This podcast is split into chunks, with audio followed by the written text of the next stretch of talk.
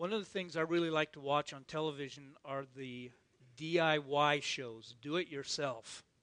They get guys in there and uh, they build all kinds of crazy stuff. I mean, they, they, they take a backyard that looks like a junkyard, and within a short week or whatever, they turn it into the Babylon Gardens. The, it's ab- absolutely spectacular. Um, they've got, you know, shows that teach you to take a room, uh, like a bedroom or some other room, and create a more usable space. I mean, they just show you these really cool things that you can do to make more space in your place. Or they, they show you how to take a bathroom or a kitchen and to renovate the whole thing so that it gives your house a, a, suit, or a certain appeal, that it really looks great. All these shows create a sense of empowerment to us, what I would call uh, the, the average person. It, it, they're telling us that there's no project that we, the average homeowner, can't accomplish on our own. It's kind of like a motivational pep talk that says you don't have to be a professional to make your home better. All you need is a little incentive and, and someone to show you how to do it, and then you can do it yourself. It's a great concept, putting a little sweat equity into your home, taking charge of the project, giving yourself a sense of accomplishment. What a marvelous idea. All right. One of the problems is that we're all just, you know, the people that aren't professionals that are watching this thing, we're watching these people go after it and do the thing. And what we're watching are professional people do what they do every day. And they just make it look so easy. It's just simple. This is all you have to do. And all you have to do is gather this list of materials, and they usually give you a list of materials that you can gather up, and then you need to either buy or rent some equipment. And then when you get all your materials and your equipment put together, then all it takes is a short period of time, and you can have a, a facelift on your home. There's one thing that they can't supply that's skill. You can have everything in the world, but if you have no skill, it's going to turn out ugly.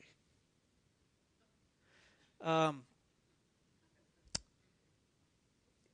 there's there's one thing that else that we have going on is, is that we are watching them.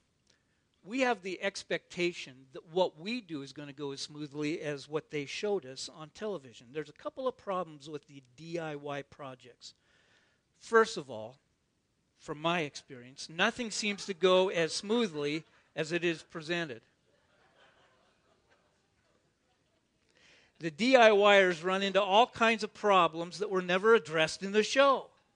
The second part is the host of the show makes it sound like you can pick up all the materials down at your local yum, lumber yard. So just trot down there to your lumber yard and pick up your supplies. But guess what? They don't live in Lander, Wyoming. And so when they say you can pick it up at Lowe's or Home Depot, well, hello, it's two and a half hours one way. And if you don't have your list right, you walk out of that lumber yard without all the material, you're in deep water. You're in big trouble.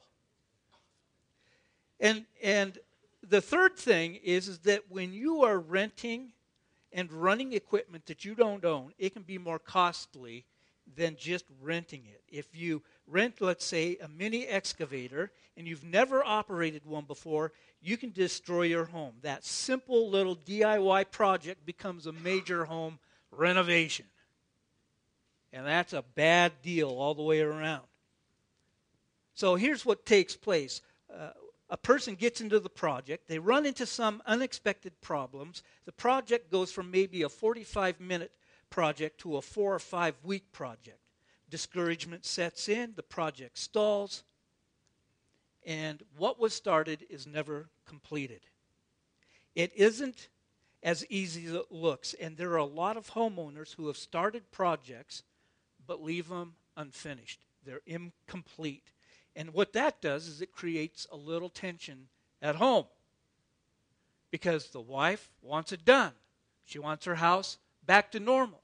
But instead, she's now living in a constant construction zone, and nobody's happy.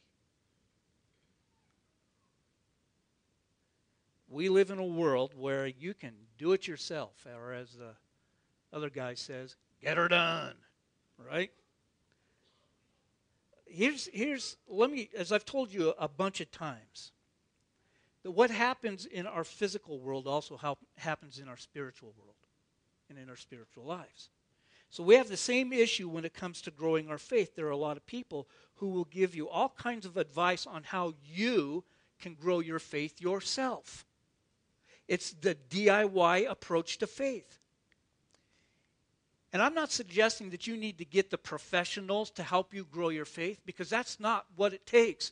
It doesn't take a professional. I'm a professional because I can't really do anything else. Uh, I don't have any skill. So I did what I could, you know. I took a job as a pastor because it seemed easy. Wrong. But I'm not saying that you need to get a professional lay a pastor involved in your life to grow your faith. What you have to do is you have to get the, God of creation involved in your life in order to grow your faith. That, that's what he's told us all along is that, that we need God to help us grow our faith. We can't do it ourselves, but he's also said that we need each other to help us grow our faith. That's what this whole series that John's talking about starting on Monday is that it's helping men helping men to be godly men. We also need to understand God's word so that when we're not looking for the extra stuff out there that we think is going to help enhance our spirituality and make us super spiritual with a formula that takes us to a higher level of spiritual understanding and ultimately closer to God than others have ever been. All that does is breed spiritual pride. And that's nothing more than DIY faith or man made religion, which is sure to fail because all it does is leave you empty. There's nothing to it. In Paul's letter that we've been looking at in Colossians, he's addressing this very issue to the church, where a group of people have come into the church who were promoting the idea that with a few extra activities and a few other things, you can create a more spiritual way to God and fully and extensively that went beyond anything that, of Jesus. And the first two areas we're going to look at this morning are the areas regarding to special diets and holy days, and that's Second Colossians 2, 16 through 17. You can follow along on the screen or open up your Bibles and underline and write some notes there. That'd be awesome. Let me read it. Therefore, let no one pass judgment on you in question of food and drink, or with regard to a festival, or a new moon, or a Sabbath. These are shadows of the things to come, but the substance belongs to Christ.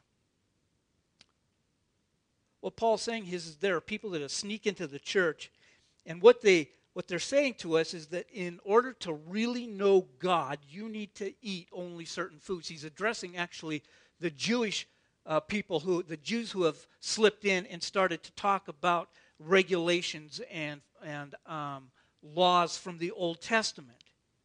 And, and it wasn't just a mere suggestion that this is just going to help you out in your life. What it, they're saying is they're putting a lot of pressure on people to conform, to go back to the Old Covenant and conform to the law of dietary restrictions. The Old Testament dietary law was given primarily for two purposes. The first was for physical reasons, because in, in the Old Testament, uh, the Jews weren't aware of some of the hazards of certain foods.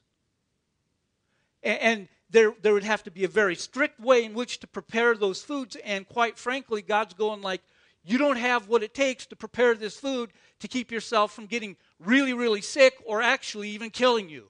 So here's a list of foods. Just don't eat them. Save yourself a lot of pain, a lot of heartache. Save your family from having to do a, a funeral. Don't eat these foods. The second purpose was for spiritual reasons.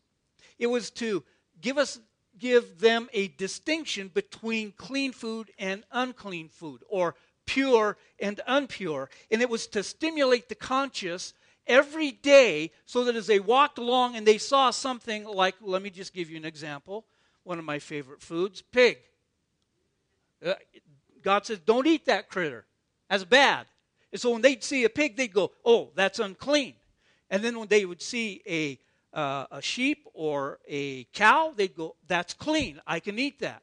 And, and what God was doing was giving them a visual picture of what He wanted to have happen in their hearts. And so He's saying, like, stay away from these things because they're going to pollute you. But also, on the same sense, He's saying, stay away from, from this kind of activity, worshiping idols and other things, because that is going to pollute your heart. And I want a pure heart and clean hands. That's what God was calling them to. And so, those dietary restrictions that were there were simply because God's saying, I want you to understand the difference between purity and impurity. I want you to understand that what I, I'm looking for is a pure heart, undefiled, set on loving and obeying me, and that is actually the visual picture that you get through the food. Here is where the great news comes for us and for the, the Colossians church. When Jesus came, all the dietary laws of the Old Testament were abolished. Jesus taught that the only way for a person to have a pure heart is by the radical work of God, and Jesus was God, and he would do the radical work in our hearts to uh, radically remove the sinful nature that we had. Therefore, the food didn't bring the symbolism along anymore because the reality of Christ came. And that's what Jesus said in Mark chapter 7.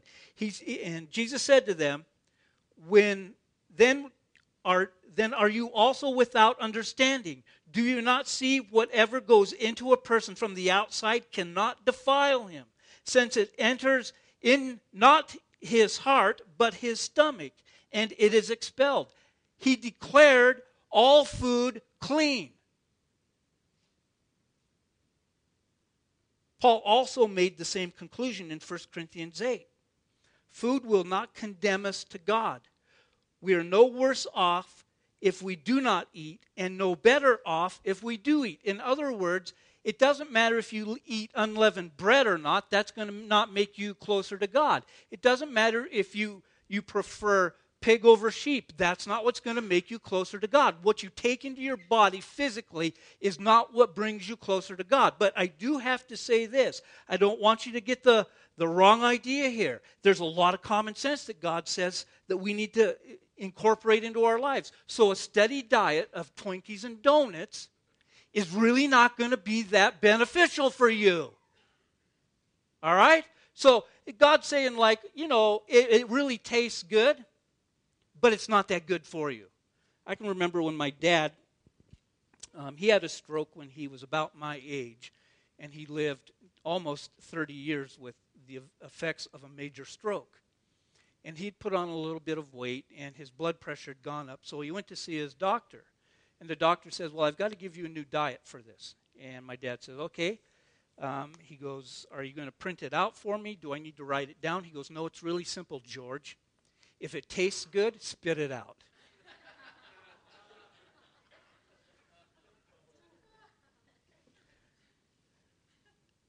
you know, and, and listen, fellas, I, I, men, I really want to say this to you. Just because you hear that, that no one should condemn us um, on what we eat or drink, the food we eat or whatever we drink, that doesn't mean that that gives you license to say to your wife, I don't have to eat vegetables or salad.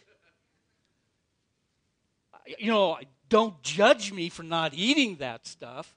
Listen, she has your best interest in mind as well. She wants you to be around for a little while. So eat a little kale. It's good roughage for you. It, it may not taste that great, but it'll make your insides happy, okay, guys? So don't use this as license to say to your wife, I can eat, you know, steak and potatoes and, and ice cream. Although those are really good. Paul's point here is, is that dietary discipline is not a sign of being spiritual.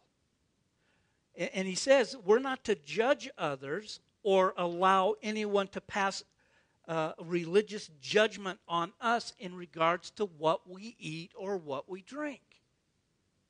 And there's a lot of that going on. You, you, can, you can sit around and you can go, like, you know, because, listen, and I'm not trying to pick on you if you are. Is, is are there any vegans here? I thought they all lived in Colorado.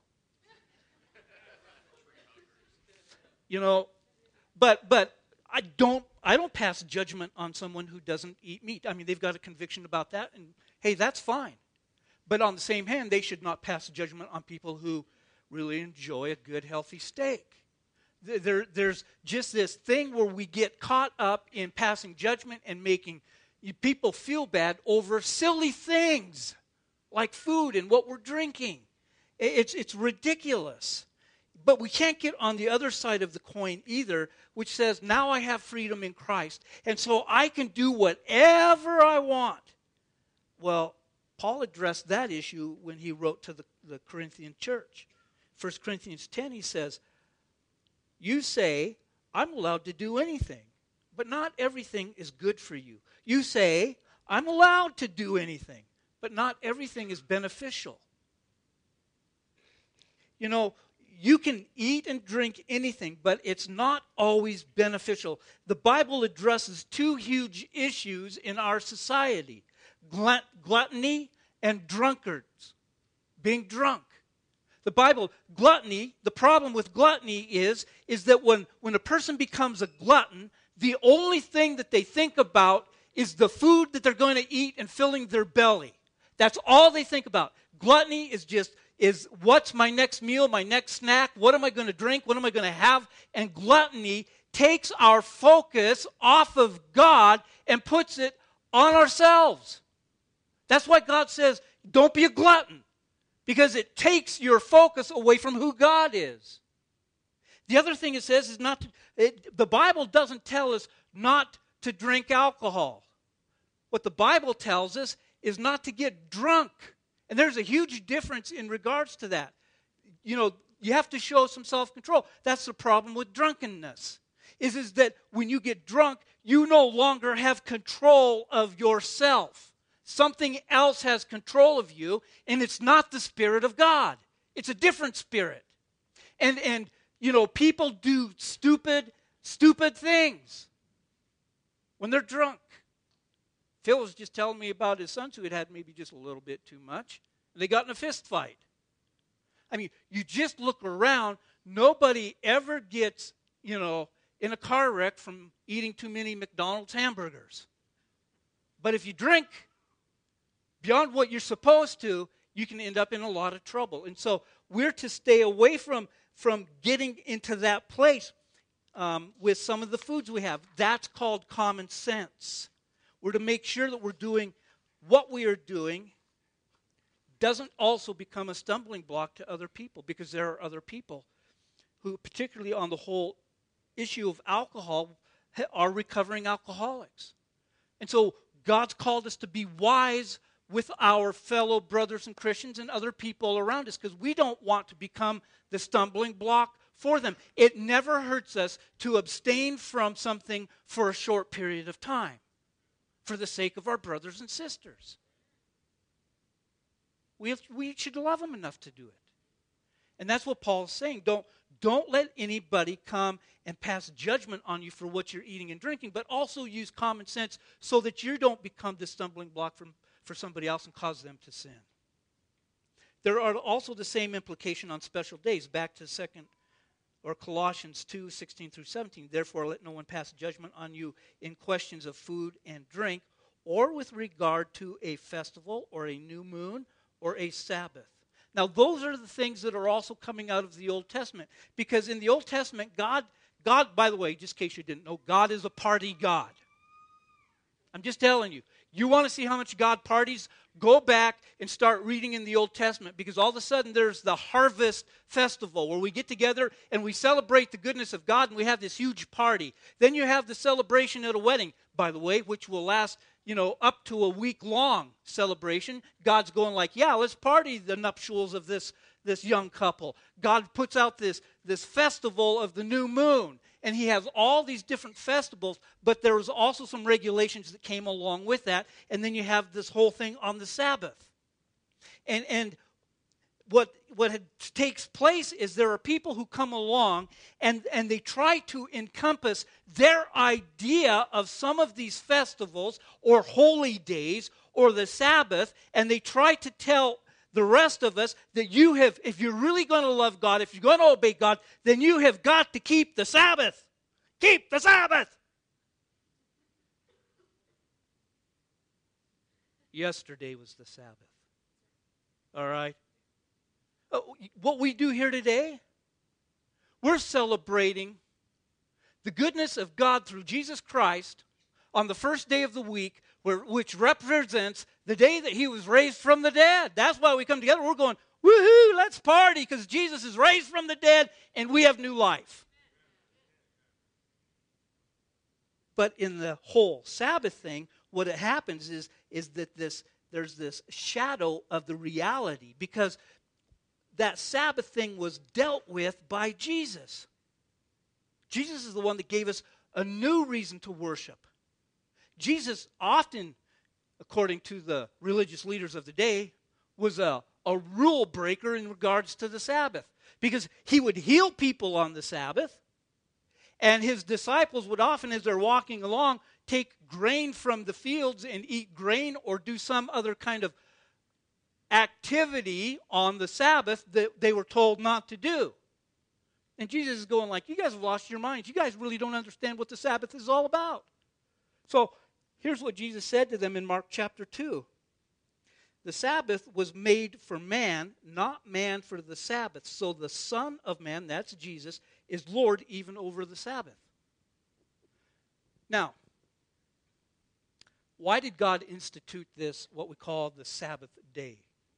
And actually, um, if you understand the Hebrew mind, their day doesn't begin at sun, sunrise. Their day begins at sunset, when the sun goes down. If you go back to Genesis and you read Genesis, it was night and it was day. It was the first day, and God said it was good. You go back and you read that, you see that night comes first, day comes second. And so, in, in a Jew's mind, the day begins at sunset. And that's why the Sabbath was from sunset on Friday to sunset on Saturday. That was their Sabbath. They did no work, they rested, they worshiped God. That was the whole purpose behind it. God understood the human heart. He understood that we are so driven to have more stuff that we would never take a Sabbath rest from our regular work. It's not the day that's important, it's the idea and the concept behind the day that's important.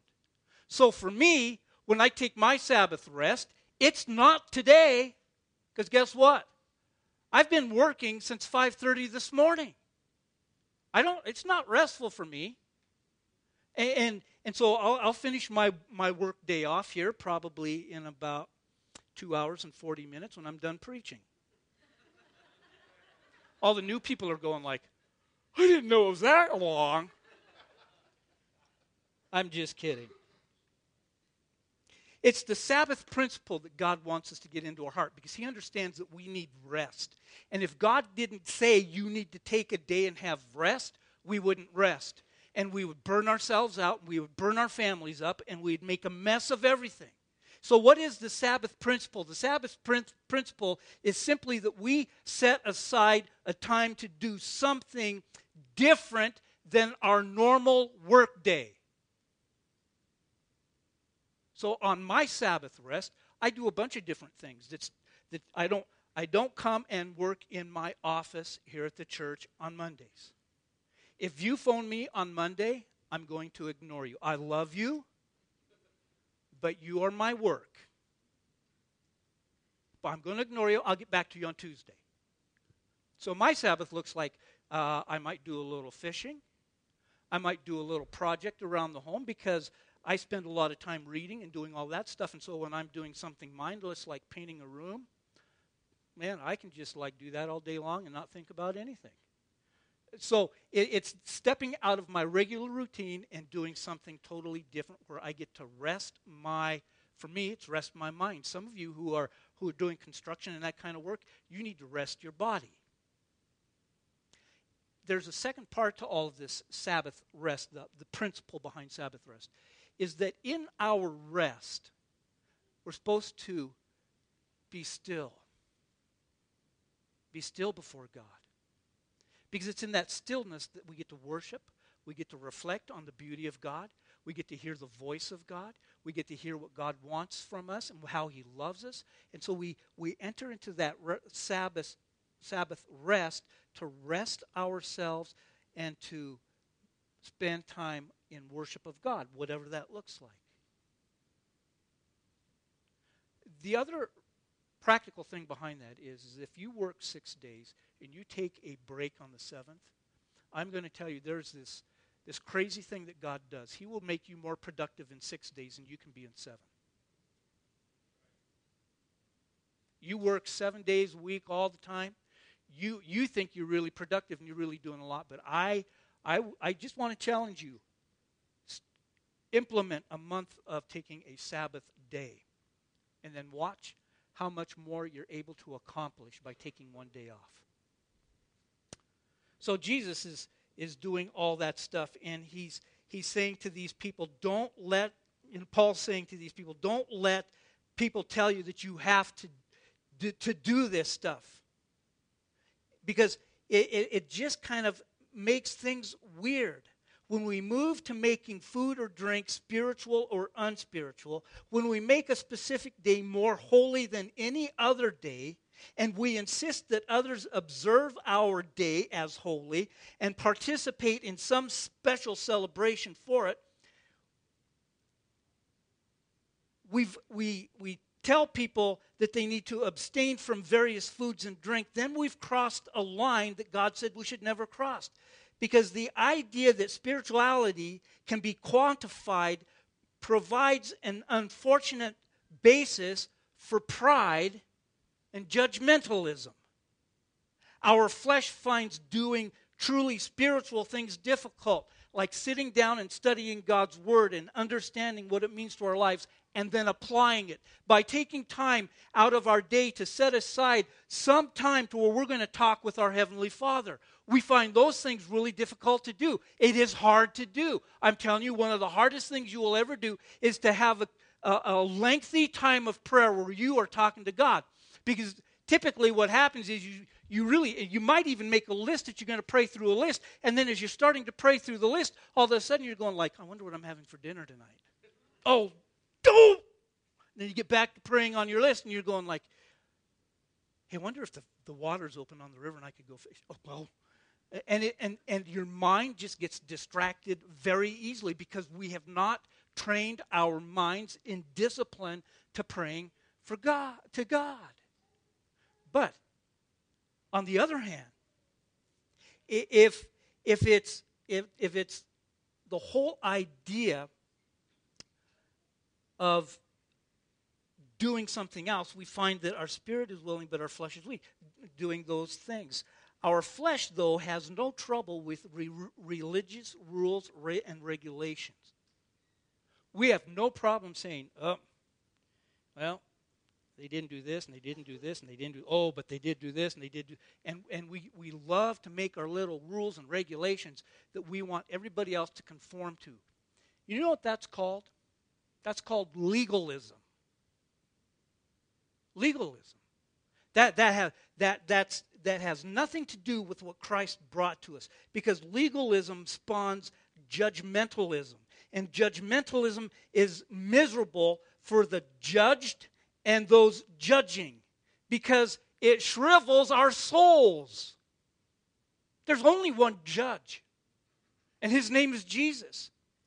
Legalism is instinct, instinctively joyless and demands uniformity, in which people are expected to say the same kind of thing or talk a certain way and language, to wear the same kind of clothes, to stay away from bad places, and, to, and that our worship should be the same style. Legalism produces a, a, a surface faith because it adheres to the emphasizing of things that are not really important. They're a man made list of do's and don'ts, and they ignore the really important things that God talks to us about not doing, such as gossiping, slander, bitterness, and hatred. We let those things creep right into our lives, but we're going to keep a list. Legalism limits one to the shallow self righteousness which actually brings condemnation to the, to the person who is living in legalism. That's what a DIY faith does. It brings no freedom or joy. It doesn't lead to life, but to death. And the irony is, is that legalism is made out to be the true path to really participating with God at a deeper level.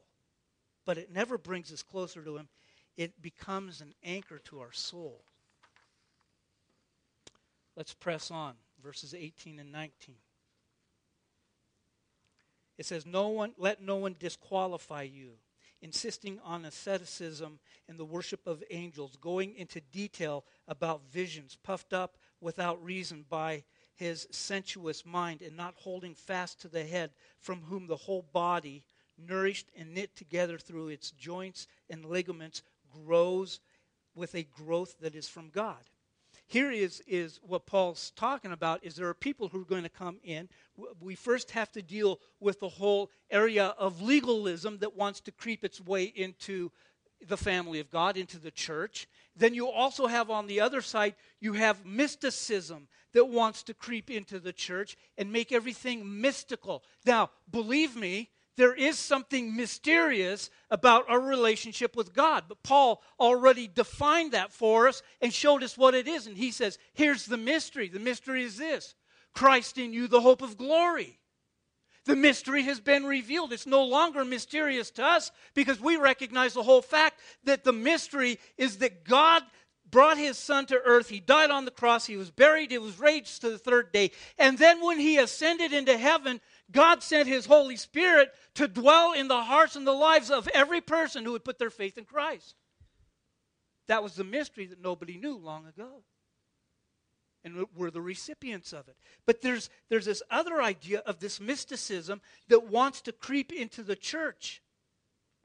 And, and, and what they do by letting this mysticism creep in is that they're insisting that it's asceticism. Let me explain asceticism to you. It's a strict, self denying way of life. It goes beyond just abstinence, it goes on to going deeper into to denying yourself good things that God has given to you to try to show that you are somehow more spiritual than other people. And what it all it is is just kind of it's a bragging right. Look how much I'm suffering for the kingdom of God. Look what I'm denying myself for Jesus. And all it is is false humility, bogus humility. These disqualifiers also talk about their path to God through angels and visions that they have had to God. And what they're saying is until you've, you've had this, this interaction with angels that I've had, and until you've had these visions that God's given to me and, and lifted me up to seventh heaven, and I've experienced this new reality of God, until you've had that, you are just a lesser of a spiritual person, and you really don't know God one iota. You have no clue what it can be like to really be ascended into the presence of God through, through this worship of angels and through these visions and dreams that God has given to me. And it, it's supposed to be all this this great thing, but as you listen to what they say, there becomes this inconsistency in their story. There, there's this unbelievable um, thing that they're telling you, and and a lot of people are going like, "Well, that just sounds like kind of hokey fanokey." But yet, there are so many people out there that are striving to have this mystical experience that they'll believe anything. There's an old saying that's really true. If you don't stand for something, you'll fall for anything.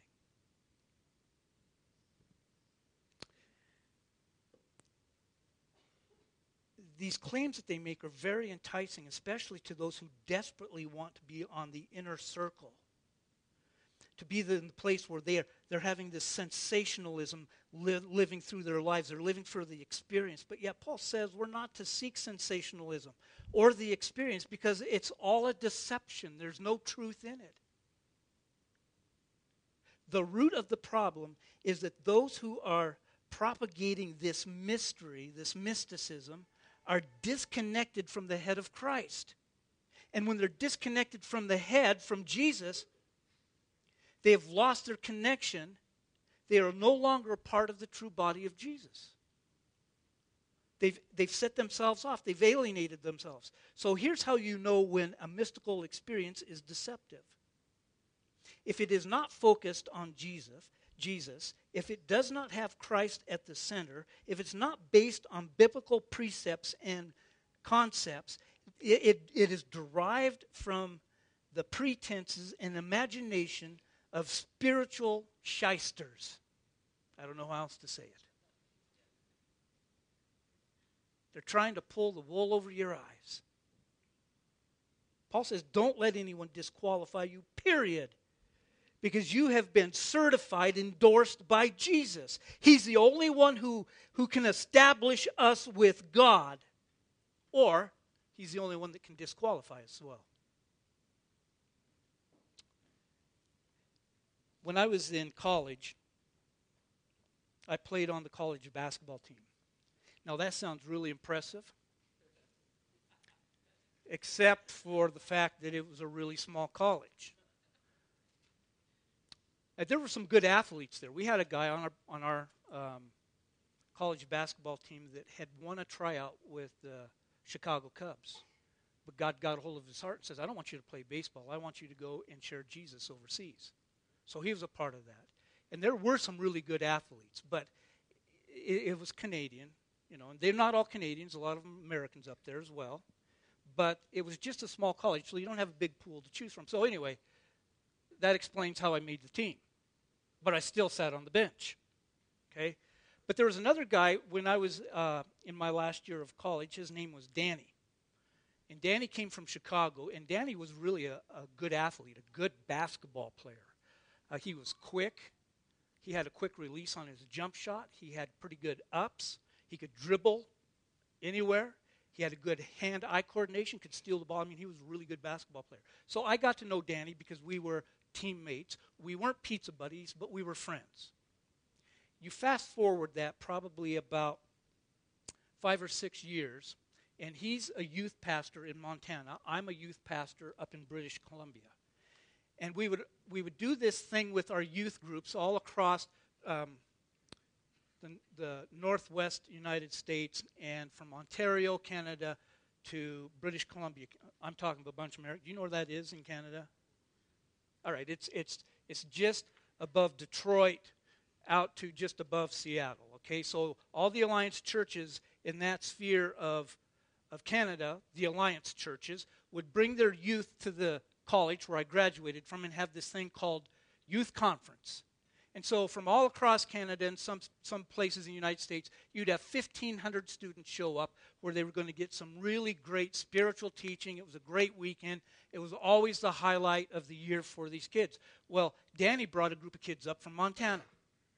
And I brought my kids, and what you would do is you take them to the college and you drop them off because the college would take care of your kids the whole weekend. And then you check into a hotel and sleep the whole weekend. and that's the truth. And so, as I dropped my kids off and got them all situated and settled and took care of all their little needs, um, I was walking up the hallway, and there I saw Danny and a bunch of my other colleagues that were youth pastors that I went to school with. They were younger than I was. And they looked at me, and here's exactly what they said. They go, Grandpa Simon, come and join us. Because you see, I was the oldest youth pastor in the Canadian Alliance at that time, and so they all called me Grandpa. And so I went and sat down. And I go, hey, what are we talking about? And so Danny was, was had all these young youth pa- pastors captivated. He was telling them about this new experience that was going on in his church, and it was a fairly good sized church, over a thousand people, and that, that God was doing a new work, a new movement in his church. And so he started to explain some of this stuff. And I'm going to be honest with you, a lot of the stuff that he said to me, I was just going like, really? You, you, th- you, this is it? But I kept my mouth shut because I was trying to, you know, show a little self restraint. And then it came to the point when he said, You guys really don't know what it's like to really know God. You've really not experienced God. What you need to do is you need to come to my church, and we'll get the elders, and they'll they'll touch you on your forehead, and then you'll fall over backwards, and then God will kind of like paralyze you for up to two hours. You'll just lay there, and you might start giggling and laughing, or you might even bark like a dog. Uh, but that's what's going to happen. And, and if you haven't experienced, you haven't experienced God. And I'm going like, hold the phone. That's not right. He looks at me and goes, what do you mean? I said, so you're saying the only way you can have a real experience with God is by coming and having someone pound me on the head and I fall over backwards. Yeah, we have guys there to catch you, and then you lay down. But I can only do that in your church. I can't have an experience with God in my home. Well, I suppose you could. I go, well, that doesn't make sense to me because if I fell over backwards in my house, there's a good chance I'm going to hit the back of my head on a table and I'm going to die. And I really don't think that's what God had in mind. He goes, Well, you're just a naysayer and you don't know anything about this. I go, I know a lot about this because I've read the Bible. Matter of fact, when the Spirit of God comes upon people in the, in the Bible, they don't fall over backwards. They fall on their faces before God because they recognize He's a holy and awesome God to be feared. And he goes, and I said, the thing about God is every time I read in His Word, when He calls people to, to this, this place where He's talking to them, and it, it's something he's doing specifically in an experience for them. He's practical about it. He says, lay down on your face because you're in the presence of the holy God. He goes, and Danny looks at me and goes, You're telling me that God's practical? I said, You got that right, sonny. And he goes, Oh, so was it practical that, that the Israelites walked across the Red Sea on dry ground? I said, That was obedience because they couldn't go across until they did what God absolutely told them to do. Oh, I suppose that the walls of Jericho were practical. Again, God said, do this, and this is what's going to happen. That's called obedience. Let me tell you something about, about Moses, Danny. I said, when Moses was in the wilderness wandering around before he led the people of Israel, there's this burning bush right in front of him. He's going like, look at that thing. It's burning, but it's not being consumed. There's no smoke. And so he walks up to take a closer look, and God says, take your sandals off because the ground you're standing on is holy ground. And so Moses did, and he had this interaction with God. It was an amazing experience that he had. But you know what? When he put his sandals on, he went and did what God told him to do. He didn't start walking around the desert looking for another burning bush experience. You never find Moses anywhere looking for yet another burning bush experience because he understood that the, it wasn't the experience that was important, it's what came out of it, and it was God's command. You never see Peter trying to step out of the boat to walk on water again. It was a one time experience. And Peter understood that the experience was based on the person and work of Jesus Christ. So he wasn't seeking the experience, he was seeking the experience giver. And that's what people are trying to take us away from is they're trying to help us to think that this experience is far more important than God. It's the mysticism behind it. They want to make it look all kind of goofy and, and like you really can't know and you have to weave your way through this up to seventh heaven. But the bottom line is if it's not about Jesus, then it's not from God. Verses 20 through 23 says, If with Christ you died to the elemental spirits of the world, why, as if you were still alive in the world, do you submit to regulations? Don't handle, don't taste, don't touch, referring to the things that all perish as they are used, according to human precepts and teachings. These have indeed the appearance of wisdom in promoting self made religion and asceticism and severity to the body, but they are of no value in stopping the indulgence of the flesh.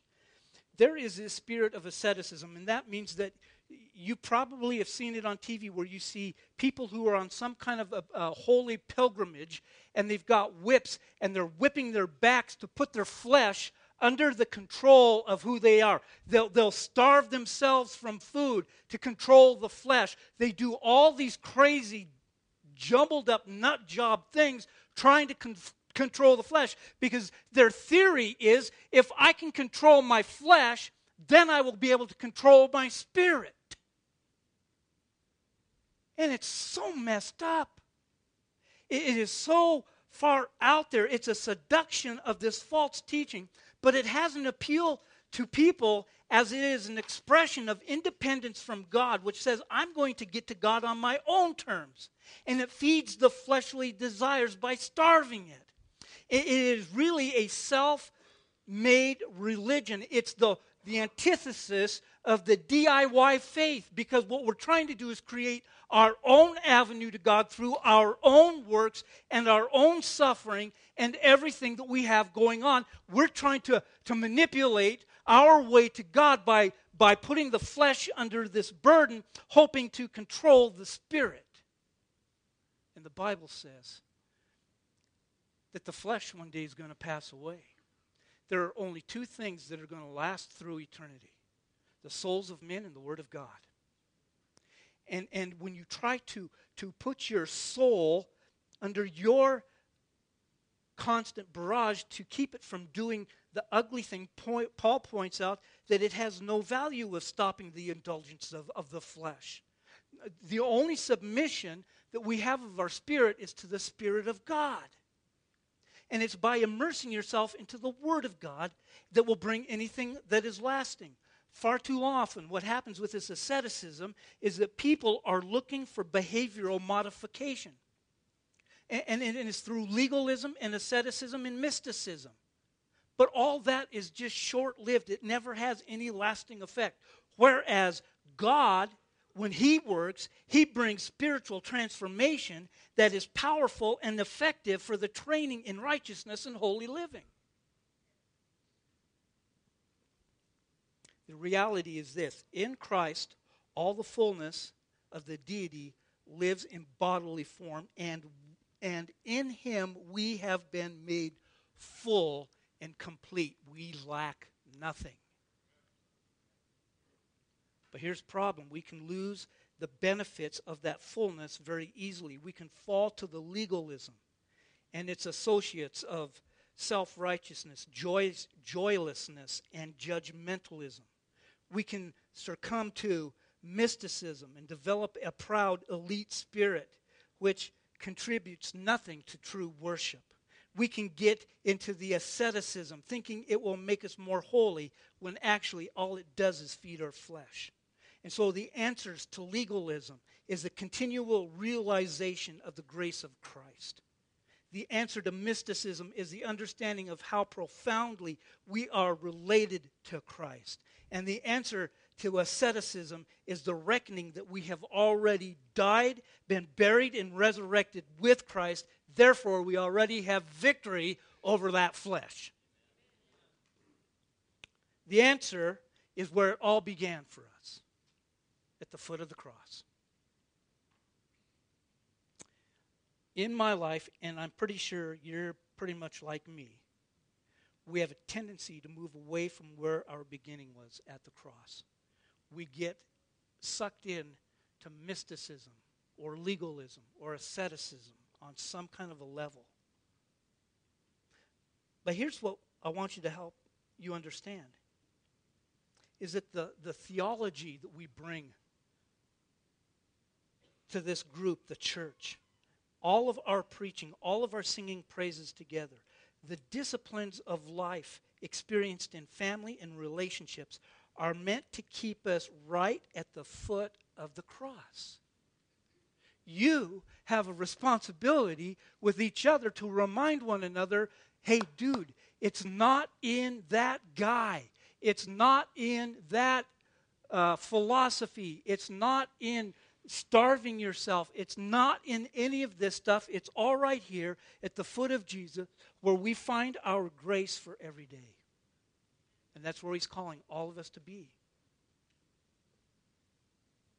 It's simply this drinking long and deep from the living water, from the fountainhead, Jesus Christ. We cannot have a DIY, DIY faith. God never intended for us to do it ourselves.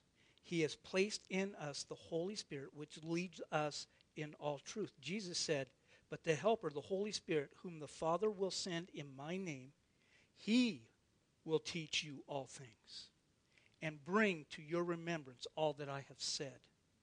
It isn't by anything man will make that will bring us into a deep relationship with God, but it is the work of the Spirit of God as He works in us as we submit to His will in our lives.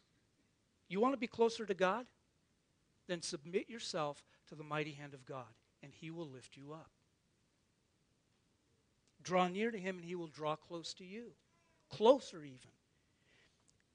And you will find no greater joy, no, no deeper understanding, and no more enveloping love for God than that.